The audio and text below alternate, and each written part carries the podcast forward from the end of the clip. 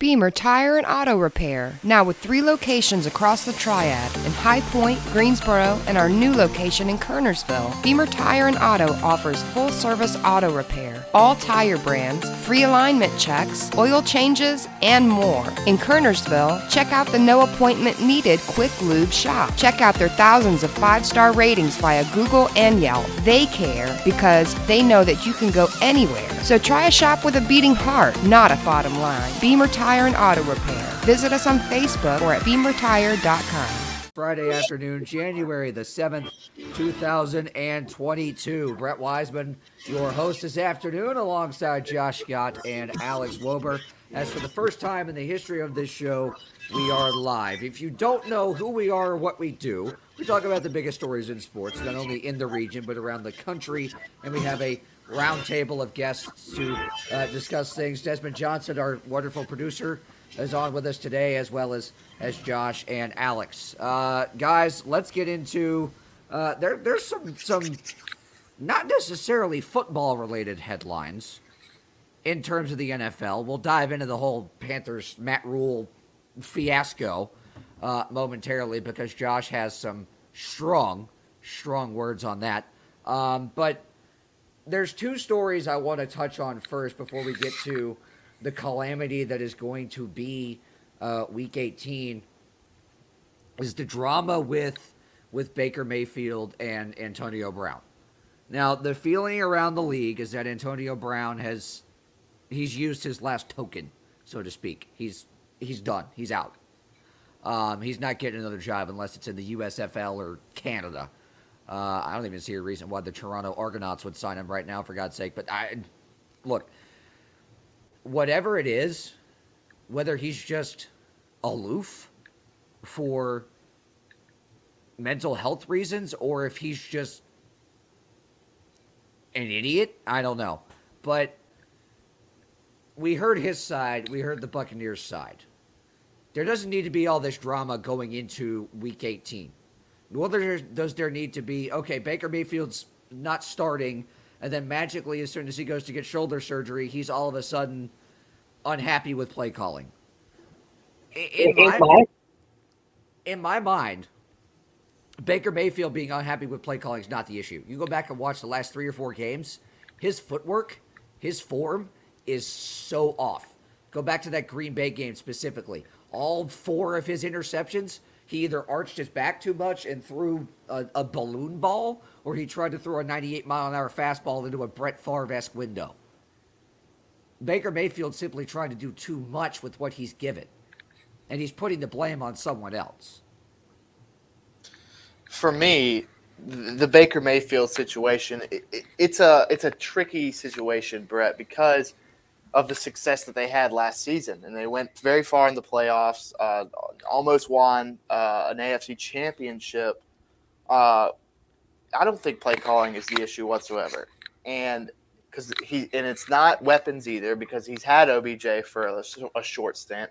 He has an up and coming receiver in Donovan Peoples Jones. He still has Jarvis Landry, and he's got possibly the best running back duo in the NFL. So to me, it sounds like wherever the the word is coming from about Baker uh, not happy with the play calling, it sounds like a lot of excuses uh, if it is coming from Baker Mayfield because if it's coming from inside the, the, building or if it's coming just from you know like Baker Mayfield said about the the report itself that it was clickbait.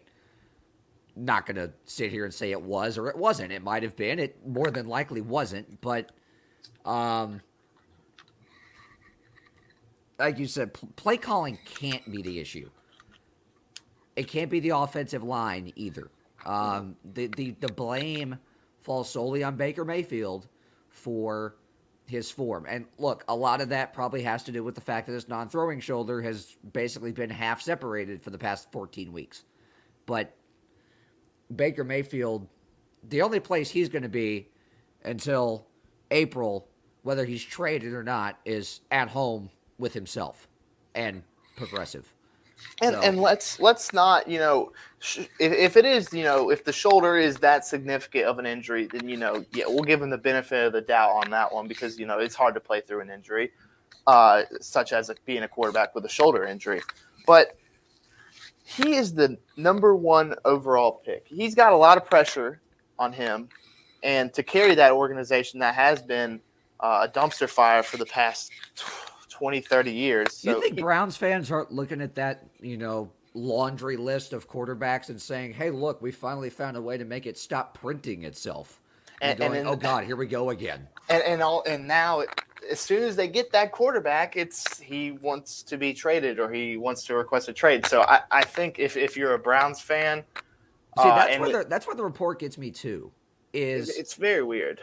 He's on the last year of his rookie deal.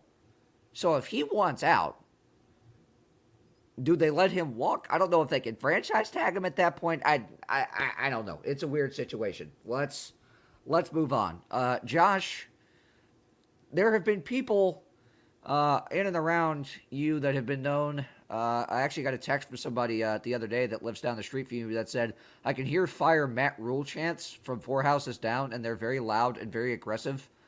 Um, so we know how you feel on it. Let's put it that way. Yeah, most definitely, Brett. I mean, yeah, if you look, I, wa- I remember watching the, the Hornets game uh, a night or two ago to beat the Pistons by 30, and I'm watching the post game show, and there are fans behind the hosts of the game show talking about the chanting "Fire Matt Rhule. and I believe the game before there were some fans that actually had T-shirts that had the words "Fire Matt Rhule on their shirts. It was crazy. I believe me, the Rockets game there were a few people behind Ashley ShahAhmadi and uh, and Wes there that did have Fire Matt Rhule shirts on. Right. It, it's it's crazy to me that I've never seen a fan base this upset about a, a coach that they just hired that was or that was just hired two years ago and is still on a seven year deal. And uh, I never thought it would be the fan base that uh, I consider myself to be a part of. And um, it's uh, it's it's getting bad and it's getting bad quickly. And uh, this is going to be a very interesting offseason for the Carolina Panthers, uh, to put it to put it uh, lightly. Yeah, to, to put it mildly, and, and we'll bring Dez into this real quick. Uh, Dez, also being a Panthers fan, you've been very staunch from when we've talked and what I've seen you post about where you think the direction of this franchise is going, even before Cam came back. Yeah, to an extent. Uh, Schuyler Callihan, uh, beat writer for the Panthers for Sports Illustrated, he's my uh, podcast host for the Believe in Panther podcast, and he, you know, weekly walks me off the ledge from uh, wanting to, you know, just leave Matt Rhule at whatever city we were in at the airport, Antonio Brown style, and just come back to Charlotte. But no, no, no, wait, wait. That wouldn't involve like just taking your shirt and your pads off, trying to run into a police car, would it? By chance? I don't know if I want to see uh, Matt Rhule do that, but uh, yeah, no, no, that, no. I, I, will say this though, for the for those, I understand the I understand the frustration of Panther fans right now. I really, really do, because this isn't really just a two year thing. This is really a four year thing. We haven't made the playoffs since Tepper bought the franchise four years ago. So this kind of leaks over to the last two years of Rivera, and now uh, Rhule's kind of getting those two years added on to the two he's had, which one was a COVID year uh, where he, he couldn't even see his players until August. And then you have this year where you don't have McCaffrey for the majority of the year again. Your offensive line's a mess. Uh, you bring back a guy you let go in Cam Newton. I'm starting to get the feeling that Rhule did not want him there to begin with uh, to come back. So my question is, for those that want Matt Rhule to leave, who are you going to replace him with? Look, there's there's a lot of good candidates in my mind. A lot of them are currently being interviewed by the Jacksonville Jaguars. I was gonna say I have uh, one but, right now that uh, the the billionaire owner David Tepper could go and back up a Brinks truck to right now and probably go get, and it was the guy I wanted in the first place. He lives in Ann Arbor, and his name is Jim Harbaugh. Interesting, interesting. And all of a Very sudden, it's out there that he's interested in making it back to the NFL. So there you go. Josh.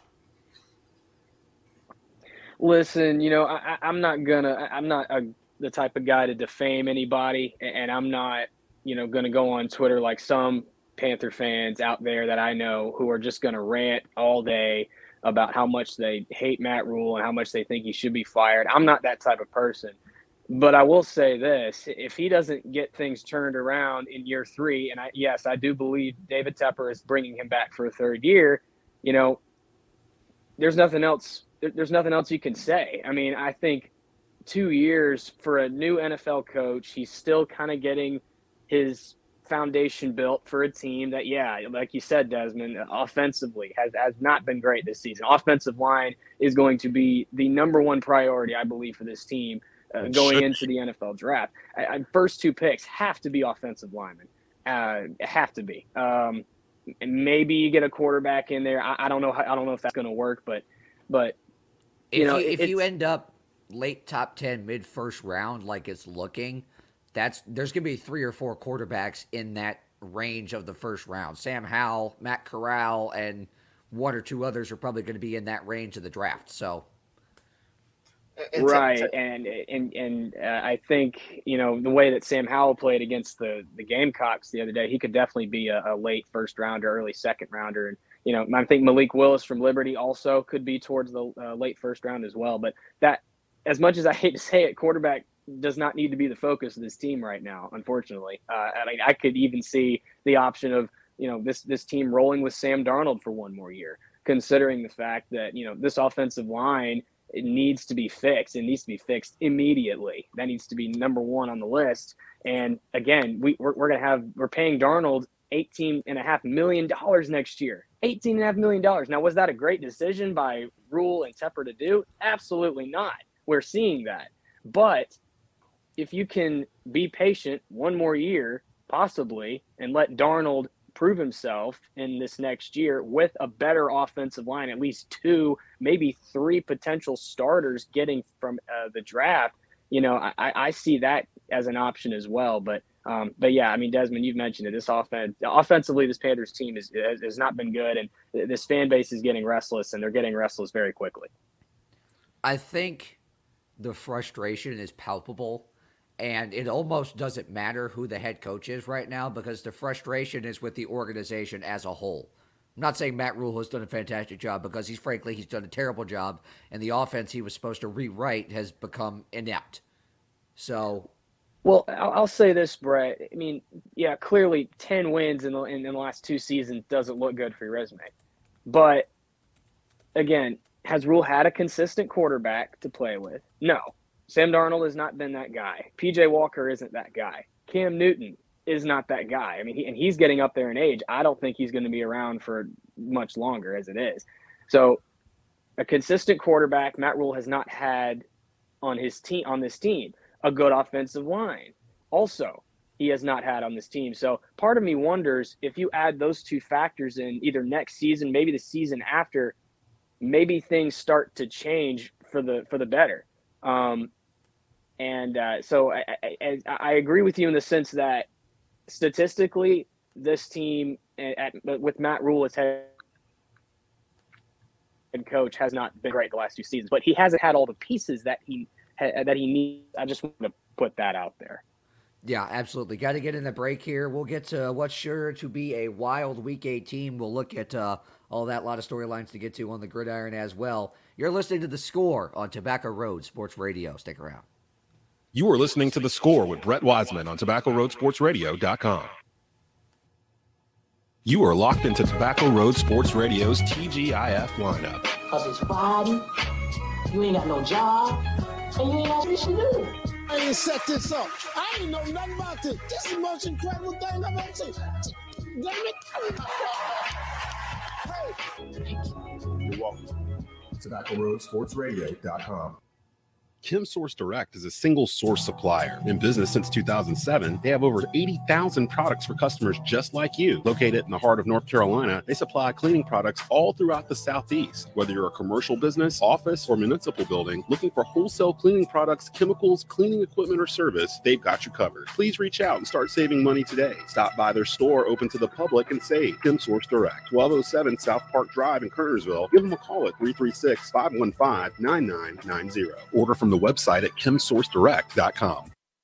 The wait is over. Simply Sonia's Southern Cuisine and Cocktails is now open. 3050 University Parkway inside the Best Western Plus Hotel. Open seven days a week starting at 11 a.m. daily.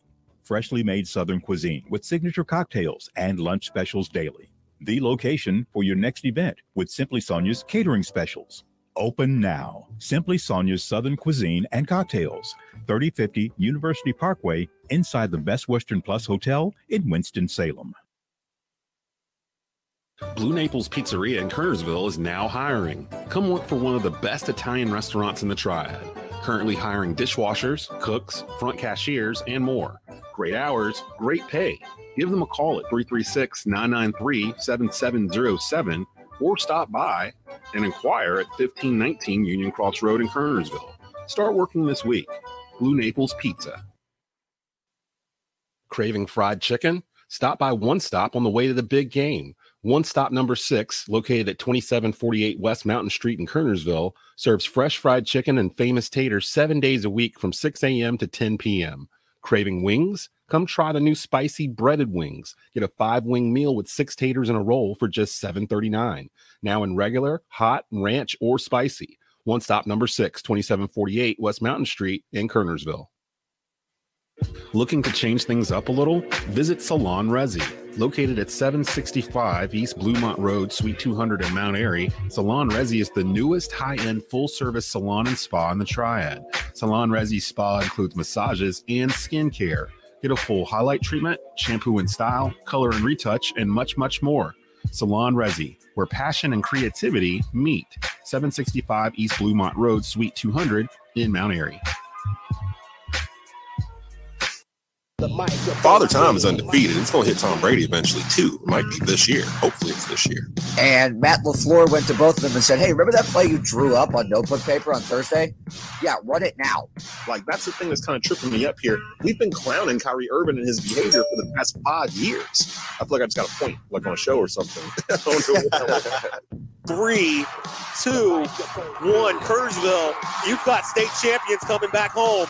The East Forsyth Eagles have just won Class 4A state championship. On the line with NASCAR superstar Bubba Wallace.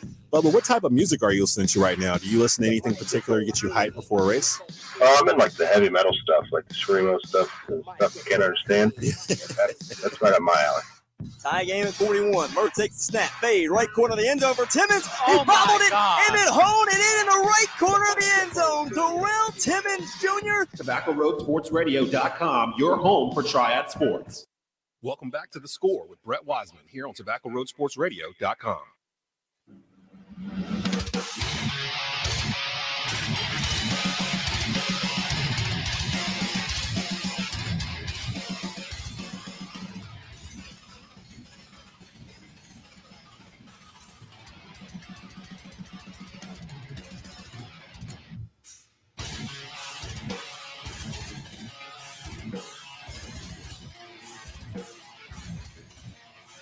Enterprise, Enterprise Earth, welcomes us back from break here on the score with Brett Wiseman, joined alongside Alex Wober and Josh Scott. Yes, much like Bubba Wallace, I do enjoy the heavy metal and the, the, the screaming, but we've absented the vocals. You can save your eardrums because they're important in order to listen to what we have to say, because we're also very good at what we do. Uh, the first ever Week 18 in NFL history um, provides some, shall we say, unique uh, scenarios. The, the the most unique of which I told you guys about this earlier in the week. We we have a group chat. I told you guys about this earlier in the week. If by some miracle of the imagination, the dumpster fire that is the Jacksonville Jaguars beats the Indianapolis Colts, which it, it's worth noting, the Indianapolis Colts have not won in the city of Jacksonville since 2014. It has been seven years since they beat the Jaguars in Jacksonville. If the Jaguars, by some miracle, win that game, both the Raiders and the Chargers, which have been flexed to the Sunday Nighter because the expectation is that's a win in the end for whoever wins that game, if Jacksonville beats Indianapolis, both LA and Las Vegas would make the AFC playoffs with a tie. Yes. So theoretically, if Jacksonville beats Indianapolis, both the Chargers and Raiders could take knees for the entire game and both go to the playoffs. So uh, I, pose you this question. And of course, none of us can can come from from the player's perspective because we've never got to that high a level. That's why we're sitting here doing this. Um, would you ever go into a game?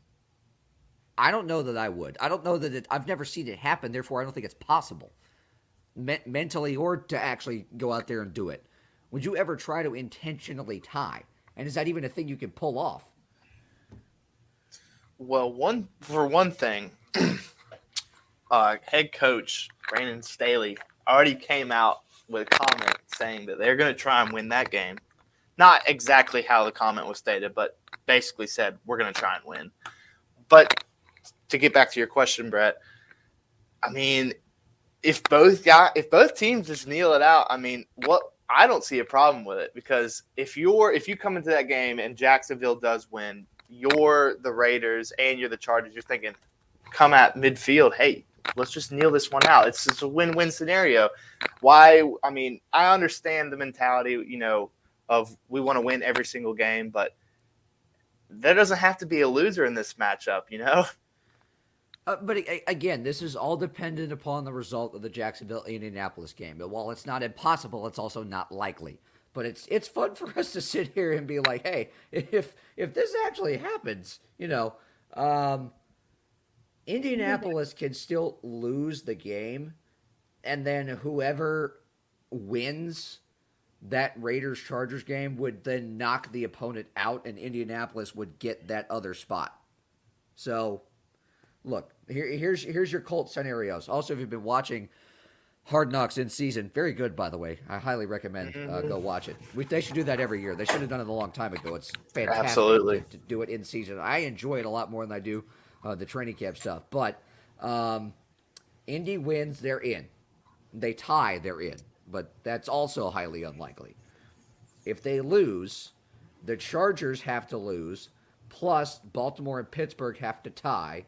Or if they lose, LA loses, Pittsburgh's got to lose, and the Dolphins have to win. So there's also uh, one seed uh, things to, uh, to to look at here. The the Bengals of all people have a shot at the number one seed. Uh, the only two things that have been decided, the only three things that have been decided in the AFC, are the Bengals and the Titans have won their divisions. The Bills and the Patriots, the AFC East is still up for grabs. The AFC West is still, well, it's not up for grabs. The Chiefs have it. Uh, but there's a lot to be decided. The NFC East is still up for grabs. Um, Pittsburgh's going to need a lot of help to get in. They've got to win. Indy's got to lose, and somebody has to lose between Vegas and the Chargers. That game cannot end in a tie. Uh, so here's your one seed clinching scenarios. Uh, for the Titans, they they win, they have the one seed. Period. It, it- it's a win and get the one seed scenario, just as Green Bay had it uh, last week. Who, by the way, we'll get to this later in the segment. Uh, they are starting uh, every one of their first teamers, both on offense and defense, uh, Mm. in that game against uh, Detroit. Uh, Matt LaFleur confirmed that today. We'll get to that in a second. Uh, Kansas City has to win. Tennessee has to lose for the Chiefs to get the one seed. Uh, we know how important that one seed is now, more so than it has been in past years, because there's only one first round bye. Uh, New England will clinch the AFC's number one seed with a win, a Bills loss, a Kansas City loss, and a Titans loss. So they need a lot of help to get that done. Uh, more importantly, and I think the more possible thing here is they can they win, and Buffalo loses or ties. They get the uh, the AFC East title. So uh, from their perspective, Buffalo's got the Jets. So and the Jets played Tampa Bay really tough last week. Made Antonio Brown quit football again. so so some somebody went and told me that Antonio Brown was so afraid of losing to the Jets he just straight up quit mid game. Like he just rage Hmm. quit. Like I feel like it was one of, it could have been one of those things in Madden. You're playing somebody online and Ultimate Team it's like a 79 overall. You're like, I got this. Like I have an 88 overall team. I'm good. And he's blasting you 48 to nothing by halftime. You're throwing your controller through the wall because you're losing to a team you should be kicking the crap out of. No, that's not actually what happened, but it's fun to consider. Um, Antonio Brown needs to be like done, done with the like. No team should touch Antonio Brown. There should be some sort of cohesive.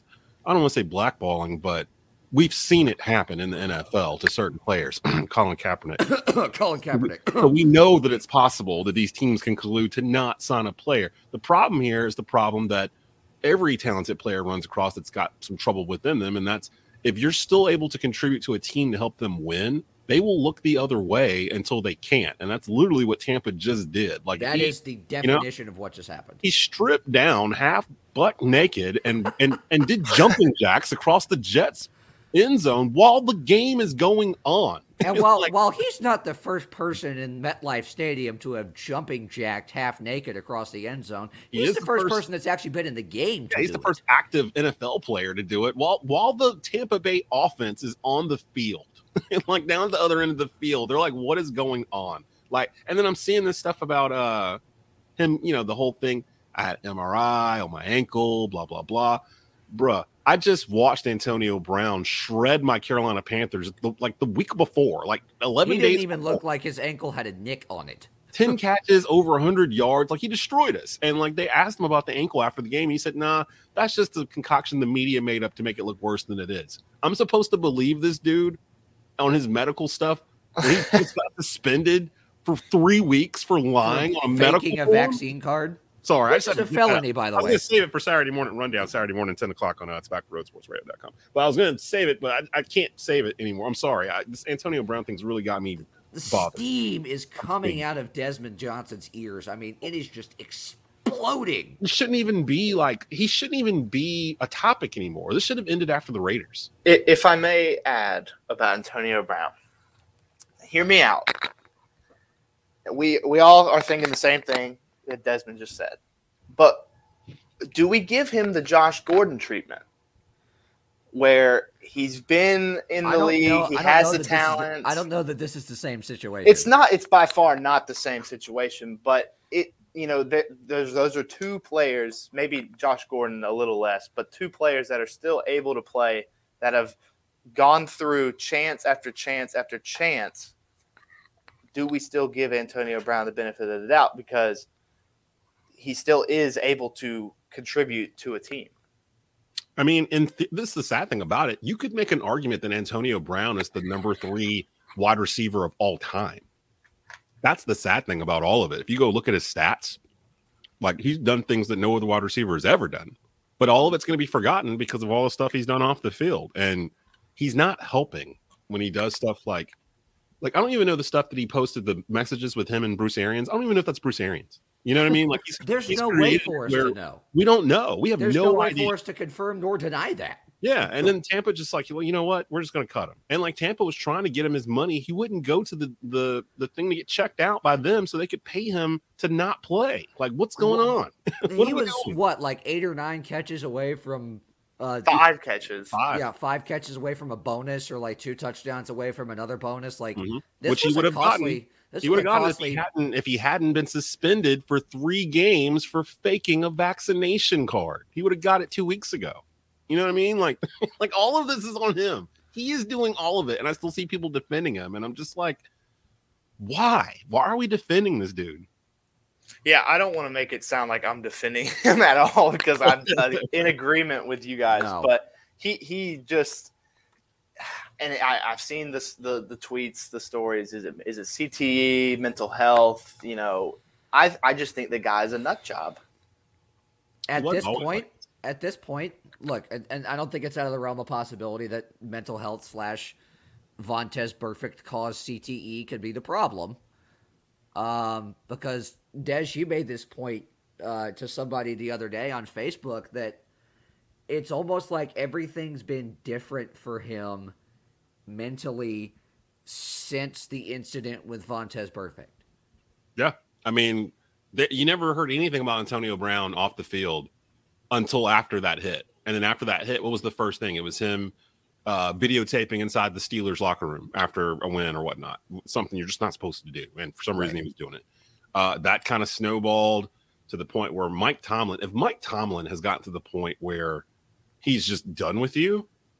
For starters, Mike Tomlin may have done one of the greatest coaching jobs of all time because if Antonio Brown was like this before the Burfict hit, we never heard anything about it. That's a testament to Mike Tomlin because that's like eight years where we didn't hear anything, you know. And then all of a sudden, it just started bubbling over. And once he got out of that Steeler umbrella, and ended up with the rate well with the Patriots and the Raiders and now with Tampa and now Well, he was see he was with the Raiders for about as long as Kris Humphries was married to that to the Kardashian, but Uh, training camp. I mean, so yeah, ago. about sixty five days. Yeah, roughly. Yeah, about two months. Uh, you know, had enough time to get uh, frostburn on the bottom of his feet and uh, complain about a helmet that he didn't want to wear. Cussed out the GM, like on the field in front of the team. you know, it's like, what are we doing? You know, you know where he's heading? An MTV reality show. Oh, and t- to I add happening. to add to that, Brett, to make it even the, the moment of the this last Sunday's game even better. Antonio Brown, you, you would think after an event like that, you know, gonna probably go on some sort of show for an interview, or he's gonna get his part of the story out. He did it on Twitter.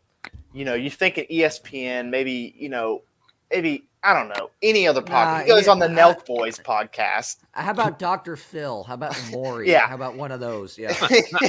he, he goes on the Nelk Boys podcast. First thing he says, or first part of the clip that I saw, he thought about mooning the crowd. What? A, pa- a part of his fiasco the- in the, the best part about it was security was going to tackle him because they thought he was a shrieker. They thought he was a fan. yeah, yeah, they mistaken him when he was coming through the tunnel. Like, who are you? Oh, that's Antonio Brown. What are you doing? Where's your shirt?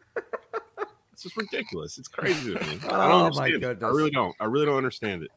Well, the only other place people were shirtless and on the field was Lambeau uh, last Sunday night, where, by the way, it was uh, a balmy zero degrees. Um, but Green Bay in a dome is going to play their starter Sunday. They have nothing to play for. We all know I'm a Packers fan. Am I a fan of this? Yes and no. Do I agree with Matt LaFleur's sentiment that I don't want any of my guys getting essentially a three week layoff? Yes because this is not the preseason. But you essentially have to treat this like a preseason game.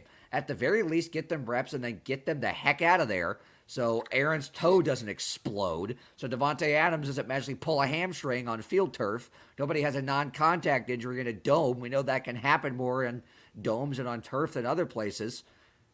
I'm all for getting them reps, but especially when David Bakhtiari and Jaire Alexander are like this close to coming back, you can't risk anything right now.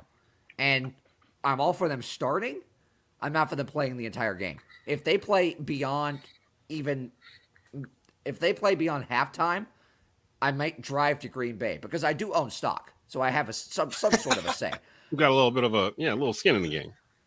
Yeah, I mean they, they send me mail and stuff. It's you know, but I get letters in the mail. It's it's fine. None of your NFL teams send you any mail.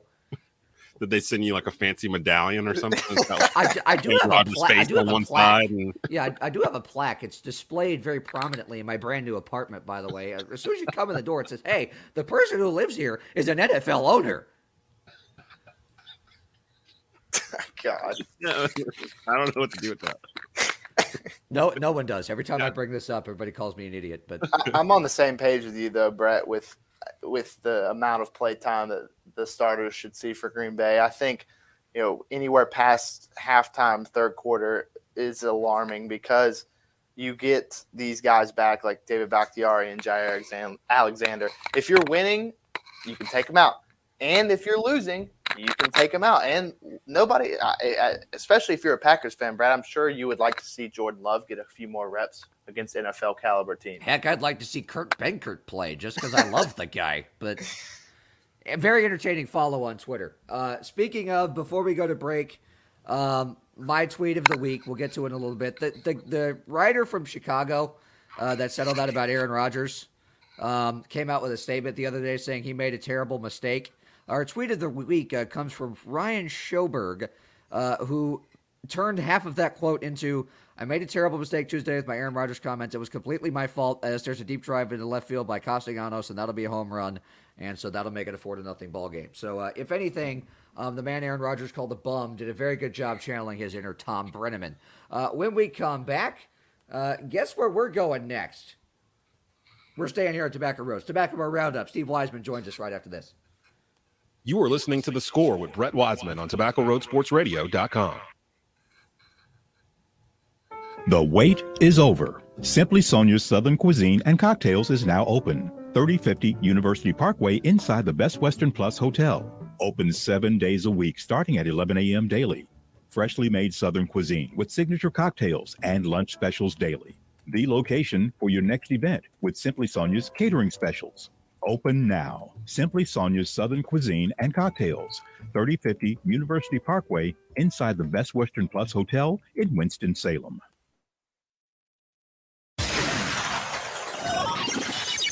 You are locked into Tobacco Road Sports Radio, your home for Triad Sports.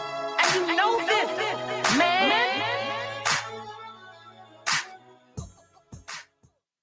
Purchase your tickets now for the 2022 Softball Expo, January 14th and 15th at the Park Expo and Conference Center in Charlotte at Liberty Hall.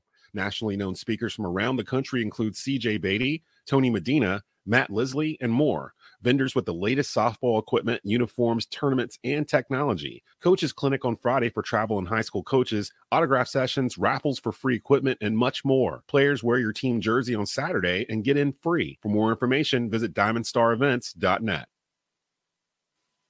Looking to change things up a little? Visit Salon Resi. Located at 765 East Bluemont Road, Suite 200 in Mount Airy, Salon Resi is the newest high end full service salon and spa in the Triad. Salon Resi Spa includes massages and skincare. Get a full highlight treatment, shampoo and style, color and retouch, and much, much more.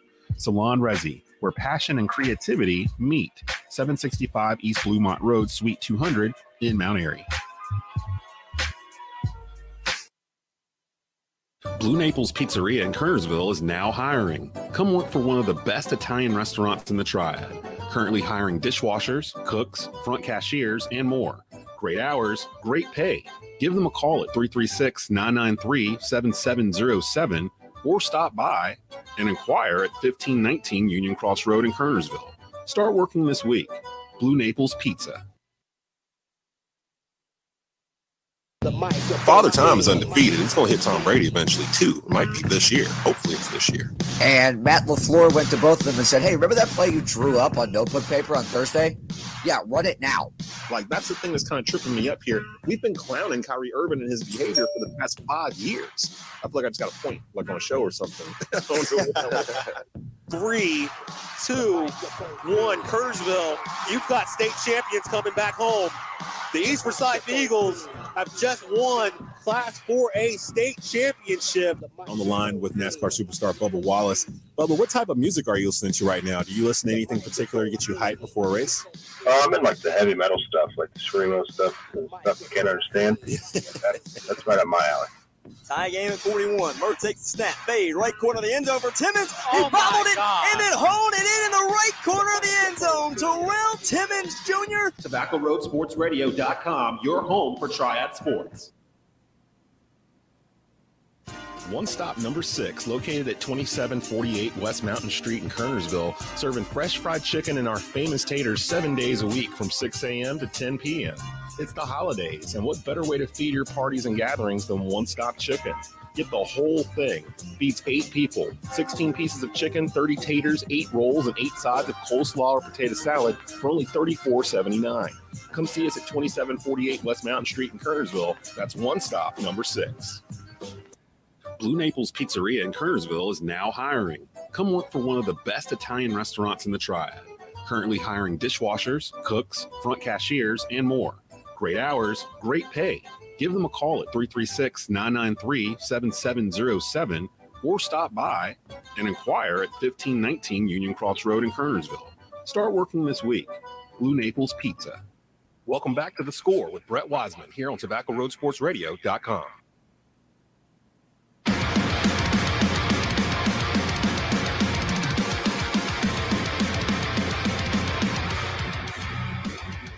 Like to Flames welcomes us back to the score this afternoon here on Tobacco Road Sports Radio, TobaccoRoadSportsRadio.com, and pleased to be joined by Durham Herald Sun writer Steve Wiseman this afternoon, the man, the myth, the legend, my uncle, if you didn't catch that already by the last name.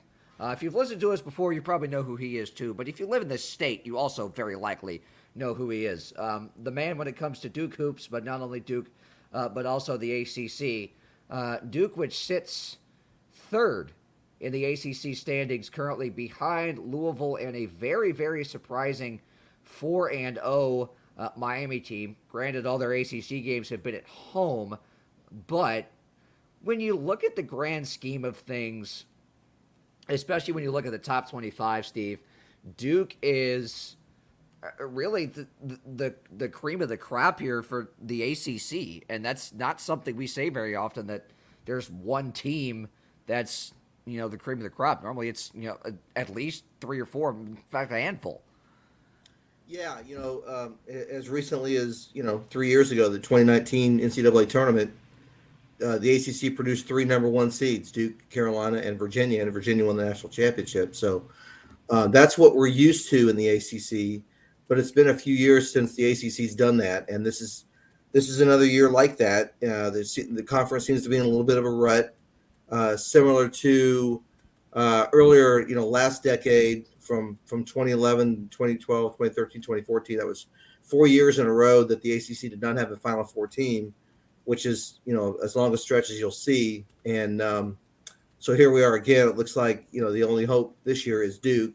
Uh, you mentioned Louisville and Miami, both 4 0 uh, in the conference. Uh, surprise for Miami. They've played all their games at home, you mentioned. So they come to Cameron uh, Saturday night, and that'll be their first real test in conference play. And we'll see what they're all about there. But the problem is that the, the brand names outside of Duke are not producing this year like they normally are. Virginia, Carolina, I mentioned them. Uh, you know, Syracuse is sitting at seven and seven overall right now. Uh, even Florida State, which in past the past five six years here has become a regular at the top of the standings is sitting here at seven and five and coming off a pretty lopsided loss to Wake Forest on, uh, earlier this week. So that that's what's going on in the league right now. Um, kind of waiting for somebody else to, to jump up and join Duke. It's when you look at where the standings are right now. Um, the only team I could, only two teams I could really see that could jump back into this are maybe a Notre Dame and, and maybe a Wake Forest. But I mean, Wake Forest is seventh in the ACC standings right now, but only because they are two and two in the ACC. Um, they had that tough loss against Louisville uh, uh, last week, but uh, you mentioned it the blowout win over Florida State. Uh, this is a Wake Forest team that gives Steve Forbes a lot of credit. He used the transfer portal, transfer portal masterfully and basically patchwork together a roster that, you know, at, at various points of the non-conference play, I thought should have at least gotten votes in the AP poll uh, because they were playing that well. Um, and there's a lot of seasoned graduate veterans in that group, um, which is why I think there's the potential there for them to make a jump. Not necessarily past a North Carolina or a Virginia or a Duke, but at least into the top four or five of the ACC before the tournament. Oh, I, I clearly think so. I think uh, what he's done. You mentioned masterful. That's a great word for it. He's he, he is he's uh, attacked it uh, roster building like a modern college coach should. Uh, the transfer portal is the biggest way to do it. The fastest way to turn it around now. There's no more sitting out a year. Uh, it's like free agency in pro sports. You can turn your season around, turn your team around very quickly, and and uh, props to him for doing it. Uh, he's he's been great about that, and uh, it's it's nice to see, frankly, right? It's nice to to see energy pumped back into the Wake Forest basketball program, which there hasn't been a lot of that, uh, you know, in the last really ten years. Uh, say I don't, for, I don't uh, think I've seen the Joel as alive as I did for a couple of those home games, the Northwestern games, specifically in the ACC Big Ten Challenge, in at least five years. Yeah, since they made the tournament in 16 uh, with uh, with the Bryant Crawfords of the world. Um, right. But this is a team that, yeah, you might not know a lot of the names because they've come from all corners of the country, but Steve Forbes is uh, uh, among every uh, amongst everything else, or above everything else, I should say. Steve Forbes is a master motivator he turned a program in East Tennessee State into a consistent winner in the Southern Conference to where there were two or three years there where if, if you were a Davidson, a Chattanooga, if you got to ETSU, you basically knew you were done. Right. And same thing happened with with Winthrop in the Big South. these mid-major coaches are able to take their programs to these heights not because they're necessarily masterful recruiters or they use the portal so well, uh, which wasn't there for Steve Forbes when he started at uh, at ETSU. But look at UNC Wilmington with Kevin Keatts. Kevin Keatts has the job at NC State because of the job he did at UNC Wilmington, and it's not recruiting; it's mentality. It it's it's the motivation factors. It's the sheer coaching talent that a guy like Steve Forbes has to to bring all these guys in from all areas of the country, Pat's work them together, and not only is this team playing well, they're playing together. Right, which you know, who knew if that was going to happen going into the year, right? I mean, you, knew they had all these players, and uh, he has got them to play as a cohesive unit, which I can tell you firsthand is a challenge every year that Coach K, uh, since they've gone to the you know basically the one and done model the last eight nine years here, is a is a annual challenge for them, and they they've taken different approaches to it every year, almost trying to get the the most out of what they got for the one year. And uh, and he's been uh, Steve Forbes has been able to do it, you know, very quickly uh, with with you know veteran players who came from other schools, but yet you know they, they learn other systems, but they come in here and they know what they're doing. You know, he gets it. He gets he gets the social media part of things. You talk about the motivation. He can market. You know, he, he's very um, very open in that way just a, just a breath of fresh air for Wake Forest and for the ACC. And yeah, I mean they're they're in a position to where they're going to be up, you know, competing for a double bye this year because frankly there's a lot there's a lot of wins to be had in the ACC this year that normally aren't aren't there to be had. Right, somebody can move up very quickly, and you know Wake can be up there, you know, third, sixth, fifth, fourth, maybe, uh, maybe even third of it. You know, if things turn out right. Uh, I don't see him, you know, beating Duke for the championship by any stretch. Uh, on the conference season, but but they're right there. They're, they they should be able to do this this year. And let's let's stay on Duke for a second. I agree with everything you just said right there about Wake Forest. I think you know they're going from um, you almost assumed they'd play on Tuesday to they're going to get a double bye, um, which is a complete flip of the script from uh, the past couple of years. Uh, let's stay on Duke though. Uh, you mentioned we mentioned Miami has not played any true road games as far as conference goes. They've only played two road games, period, the entire season. They've played four games neutral site, nine games total at home. Four of those nine home games have been in ACC play. So they've only had two true road games. They've won both of them, but they were on the road against in state opponents that they had a contract with six years ago. They knew were coming and um, weren't necessarily you know, difficult road games. This would be the Florida Atlantic, right? Florida, Florida Atlantic, yeah. one of them. Yeah, this Yeah. will be the this will be the toughest game they've had all year. Not even Yeah. close. That's right. And uh, uh, the other game they went they went on the road and beat Penn State in the Big Ten ACC, which was a contracted thing. Which is frankly the only reason why Duke played a road game in Ohio State was because they were contracted to do it by the by the by ESPN for that for that event. So anyway, yeah, this is um this is a, a good chance. You know, again, Jim Larranaga is a is a veteran coach, well respected. You know, before he did George Mason, took them to the Final Four. Uh, he's he's won an ACC championship at Miami. He's had them in the Sweet 16 a couple of times, so he knows what he's doing.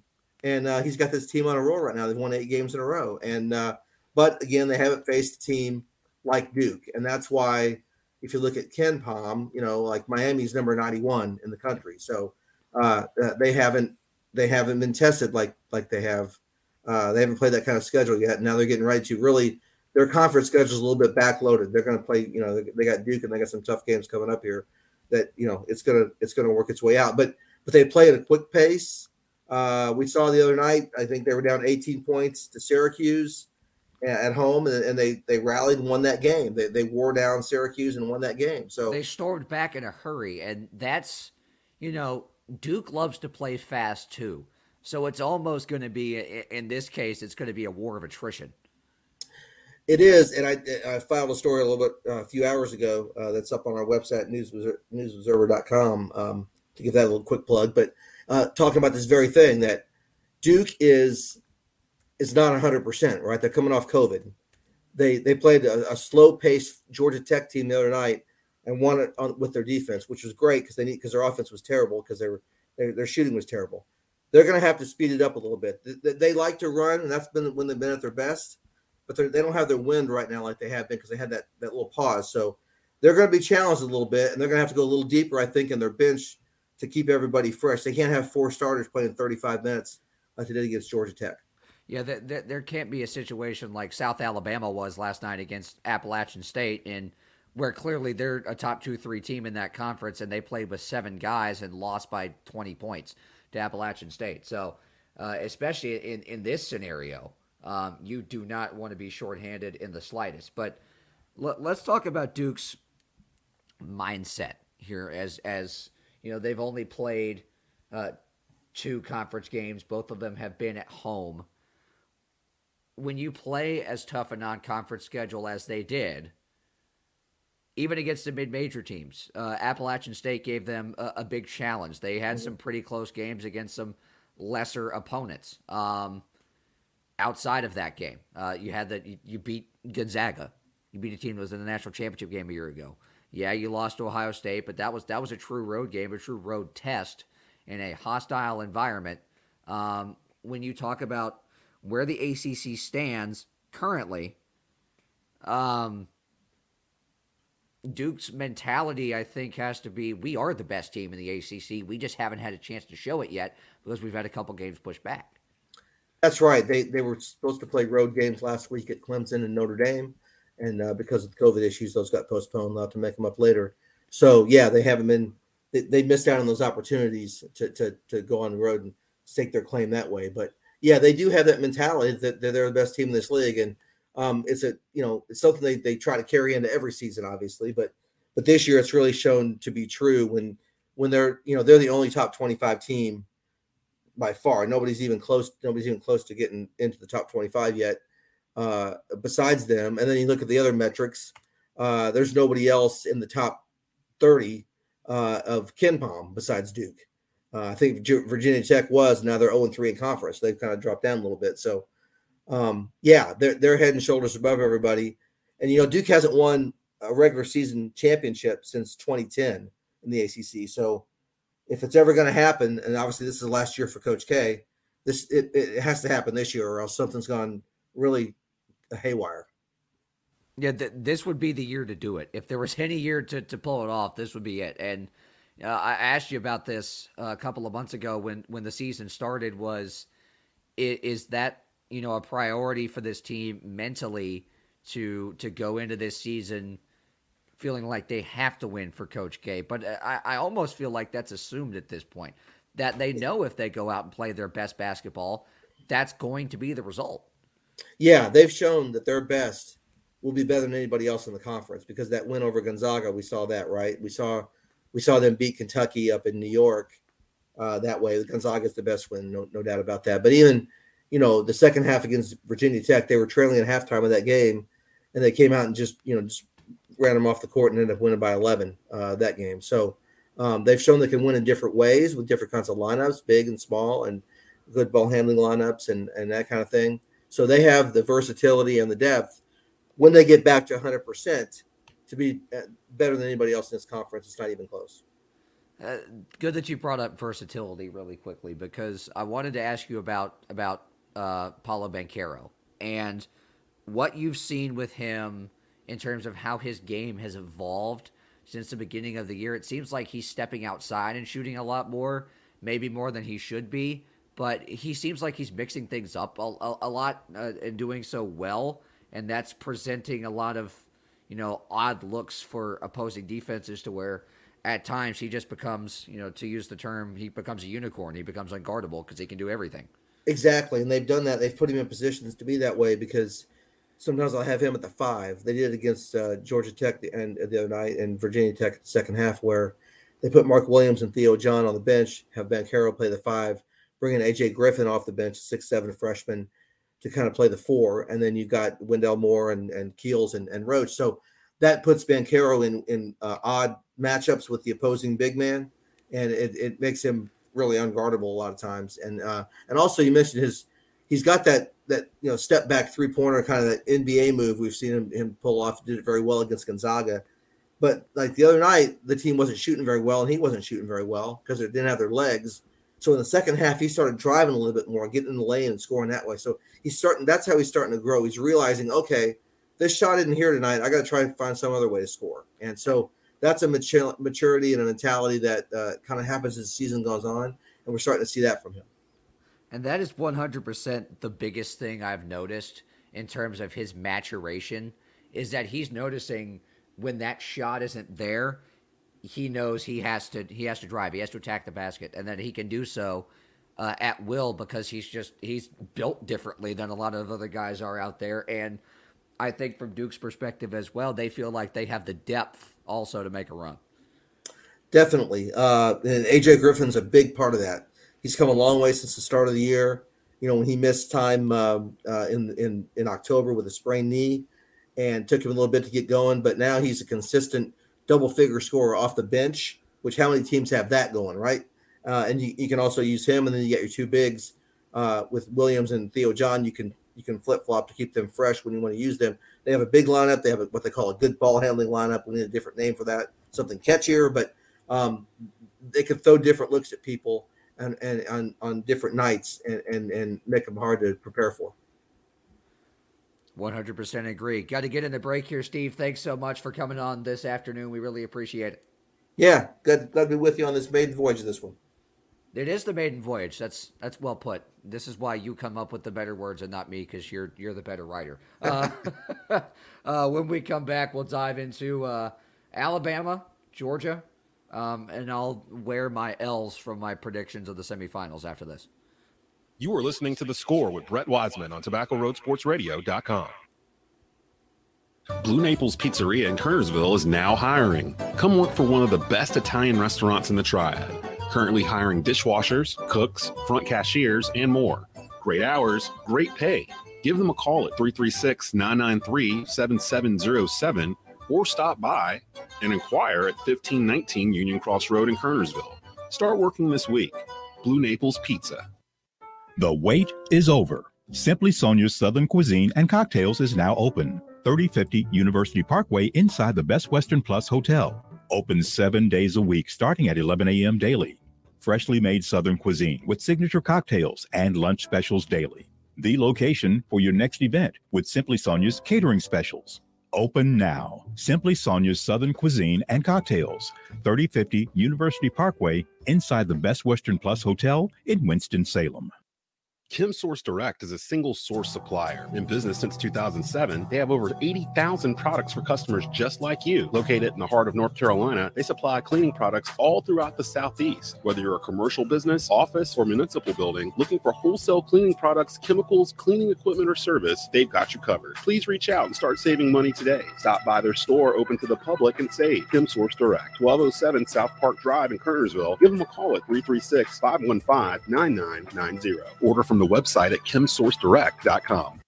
Beamer Tire and Auto Repair, now with three locations across the Triad in High Point, Greensboro, and our new location in Kernersville. Beamer Tire and Auto offers full service auto repair, all tire brands, free alignment checks, oil changes, and more. In Kernersville, check out the no appointment needed Quick Lube shop. Check out their thousands of five star ratings via Google and Yelp. They care because they know that you can go anywhere. So try a shop with a beating heart, not a bottom line. Beamer Tire and Auto Repair. Visit us on Facebook or at beamertire.com.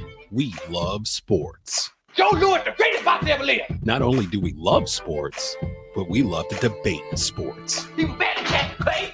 He bad in Sugar Ray. He bad in that. Who that? You, the new boy got Mike, Mike Tyson. Look like a bulldog. He bad at him too. He done whip Mike Tyson there. He whip all that. For the best sports analysis in the triad, What about Rocky Marciano? in depth local coverage of your favorite schools and teams. Let me tell you something. One fall, Rocky Marciano was good, but compared to Joe Louis, Rocky Marciano ain't.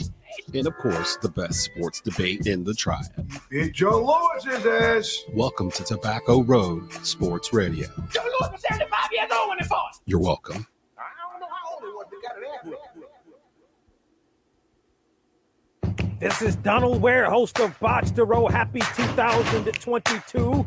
We're talking the late and legendary Sam Jones, NFL and college football playoff. All of that right here on Box to Row. From press box to press row with Donald Ware, Saturdays at 9 a.m. on Tobacco Road Sports Radio.com.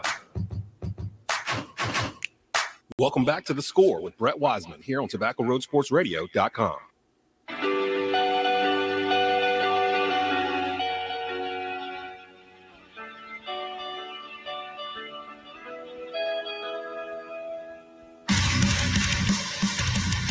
My favorite band in the world, August Burns Red, brings us back here from break.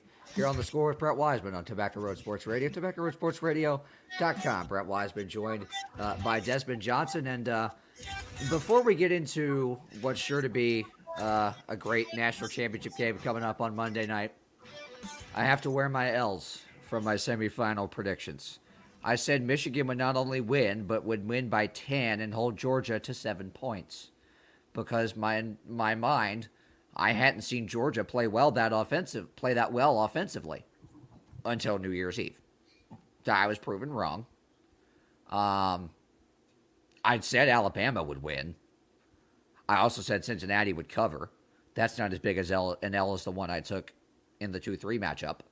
Um, and Des, I'll pose you the question that a lot of people have been throwing around lately is okay, we get why we're asking for expansion, but when we see the results of these semifinals, like year after year, be consistently double digit, two, three touchdown, sometimes even four score victories.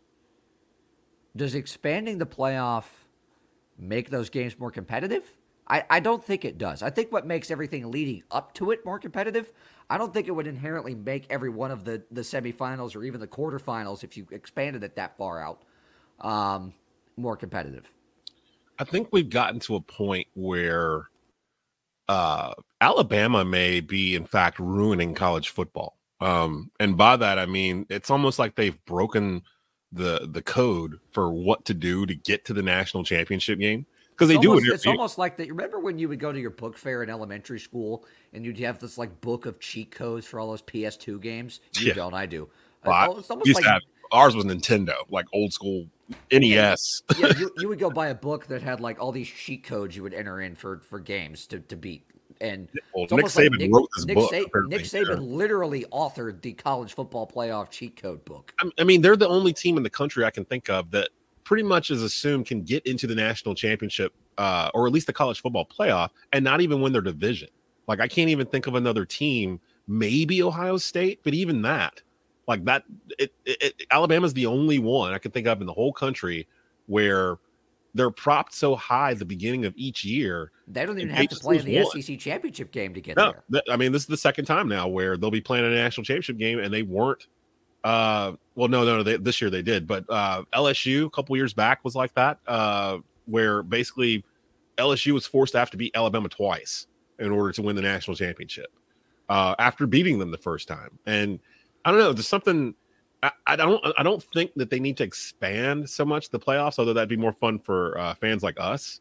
Right. Um, in the end, it would just be Alabama versus somebody anyway. So it's like, I think the only thing that's going to slow Alabama down, to be perfectly honest, is the transfer portal.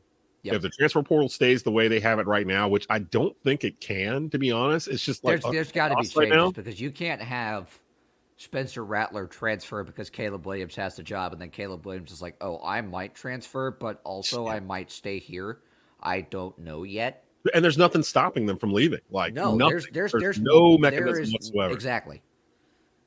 That's gonna that in the end is gonna not only college football but college basketball too where it's the mentality of it, we're, to me it's like we're saying it's okay for you to quit if you quit it's okay we got an avenue for you to go someplace else and get those minutes that maybe you didn't It's deserve free Yeah. agency, but it's like free agency Worse. steroids. Yeah, it's like worse It's than worse because you can drop in the middle of the season and then go play somewhere else. You don't have to, you know, be waived or something like that.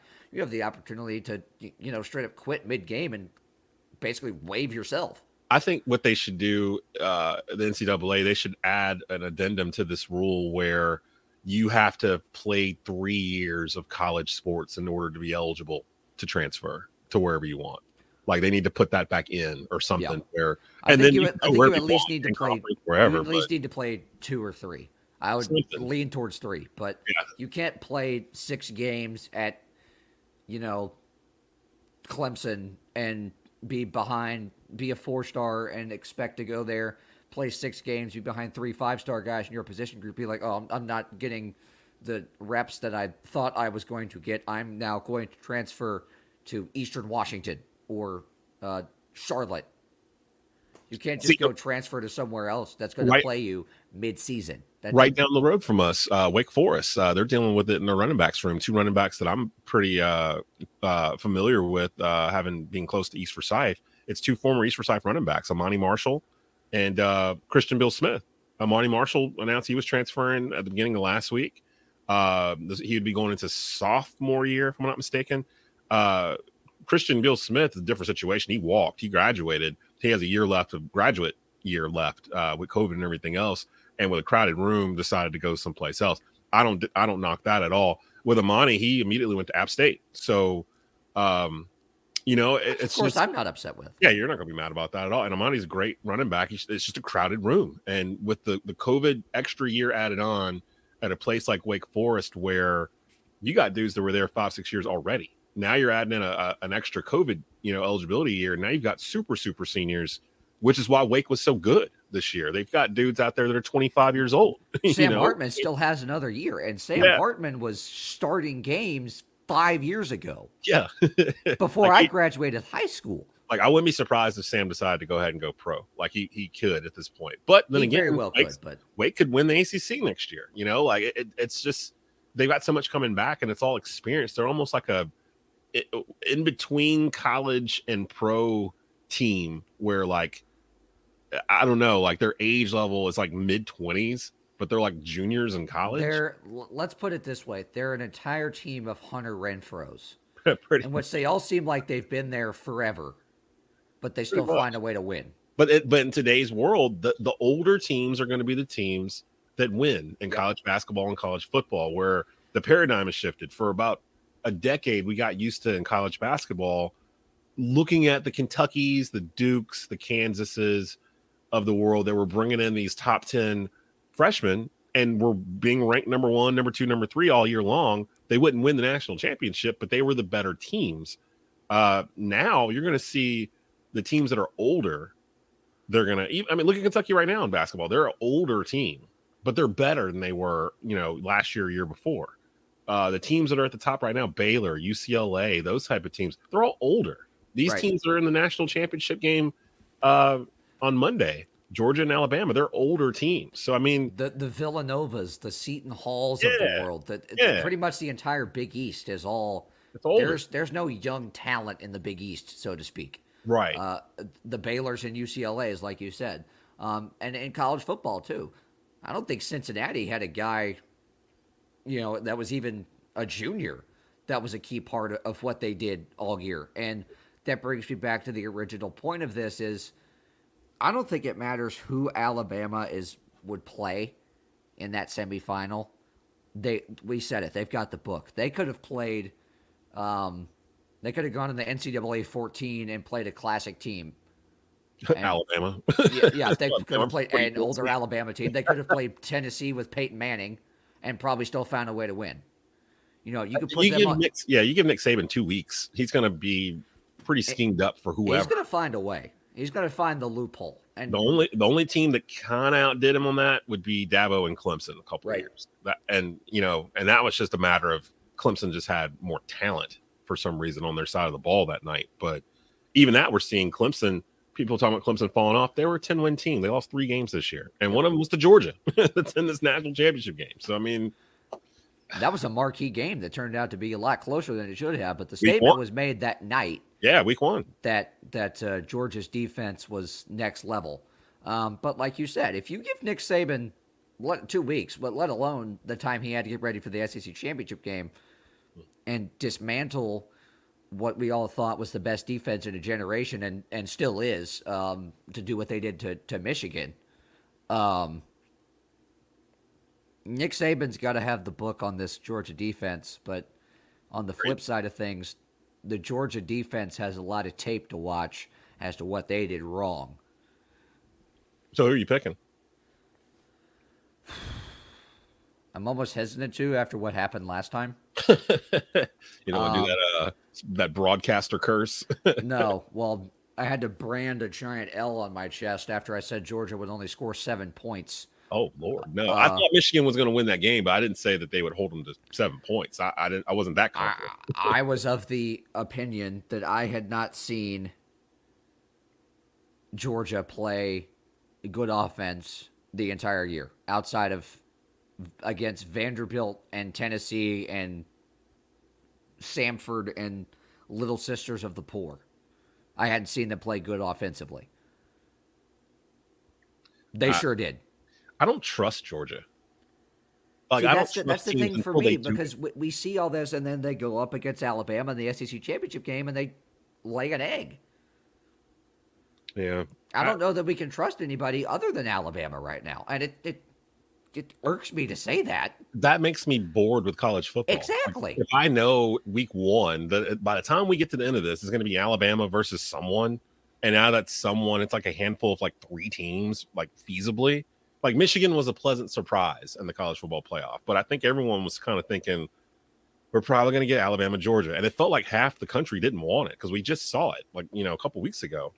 So there's nothing to make us think that it's going to be anything different. But going back to your original question about expansion, I wouldn't mind it, but if they did it, I'd want it to be done the way like you know Division Two is done, where it's like 16 teams and the the higher seed host and that thing and that kind of way, and then you know eventually you get to the Rose Bowl and you know the semifinals or whatever. That could be fun, and maybe something like that would be the thing that you know gets Alabama knocked out of there because they're having to play you know four games instead of two, and who knows, maybe they run across a I don't know who would have been in the top 10 this year that I would have been like, they might give Alabama some trouble. Uh, like Georgia's offense doesn't really scare, like their quarterback situation doesn't really scare anybody. And uh, I can't think of a team where I, I, other than Clemson, but not this year, like a program where I could be like, if it's Alabama Clemson in the semifinal, I'm like, oh, you know what? Clemson might be able to pull that off because I've seen them do it. Right. None of these other teams have done it. So it's like, what are we doing? I'm not even sure if I'm gonna watch the college football national championship because I feel like gonna I already know watch. who's gonna win. I don't know if I'm going to be entertained for that long, but I'm going to watch. Like, do Uh, you do you think they have any chance of uh winning? I think Georgia has an outside chance, but this is Alabama we're talking about, especially after what they did the last time. I, I don't trust Georgia. I don't trust Georgia to fix what they did wrong. I trust Alabama to find more loopholes.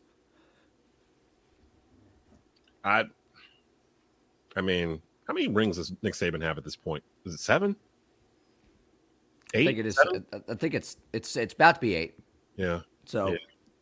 So I don't know what they can do to figure. I mean, they may very well expand because these other conferences are going to ask for them to, but uh, because they want extra shots to try to beat Alabama. But right. The one thing that always bothers me is that when people start chanting SEC or any of that garbage, the SEC was horrible in bowl season this year. If it wasn't for Alabama at the very top, I, I don't even know. I could say the SEC is the second best conference in college football. You know, it- it's always Alabama and somebody.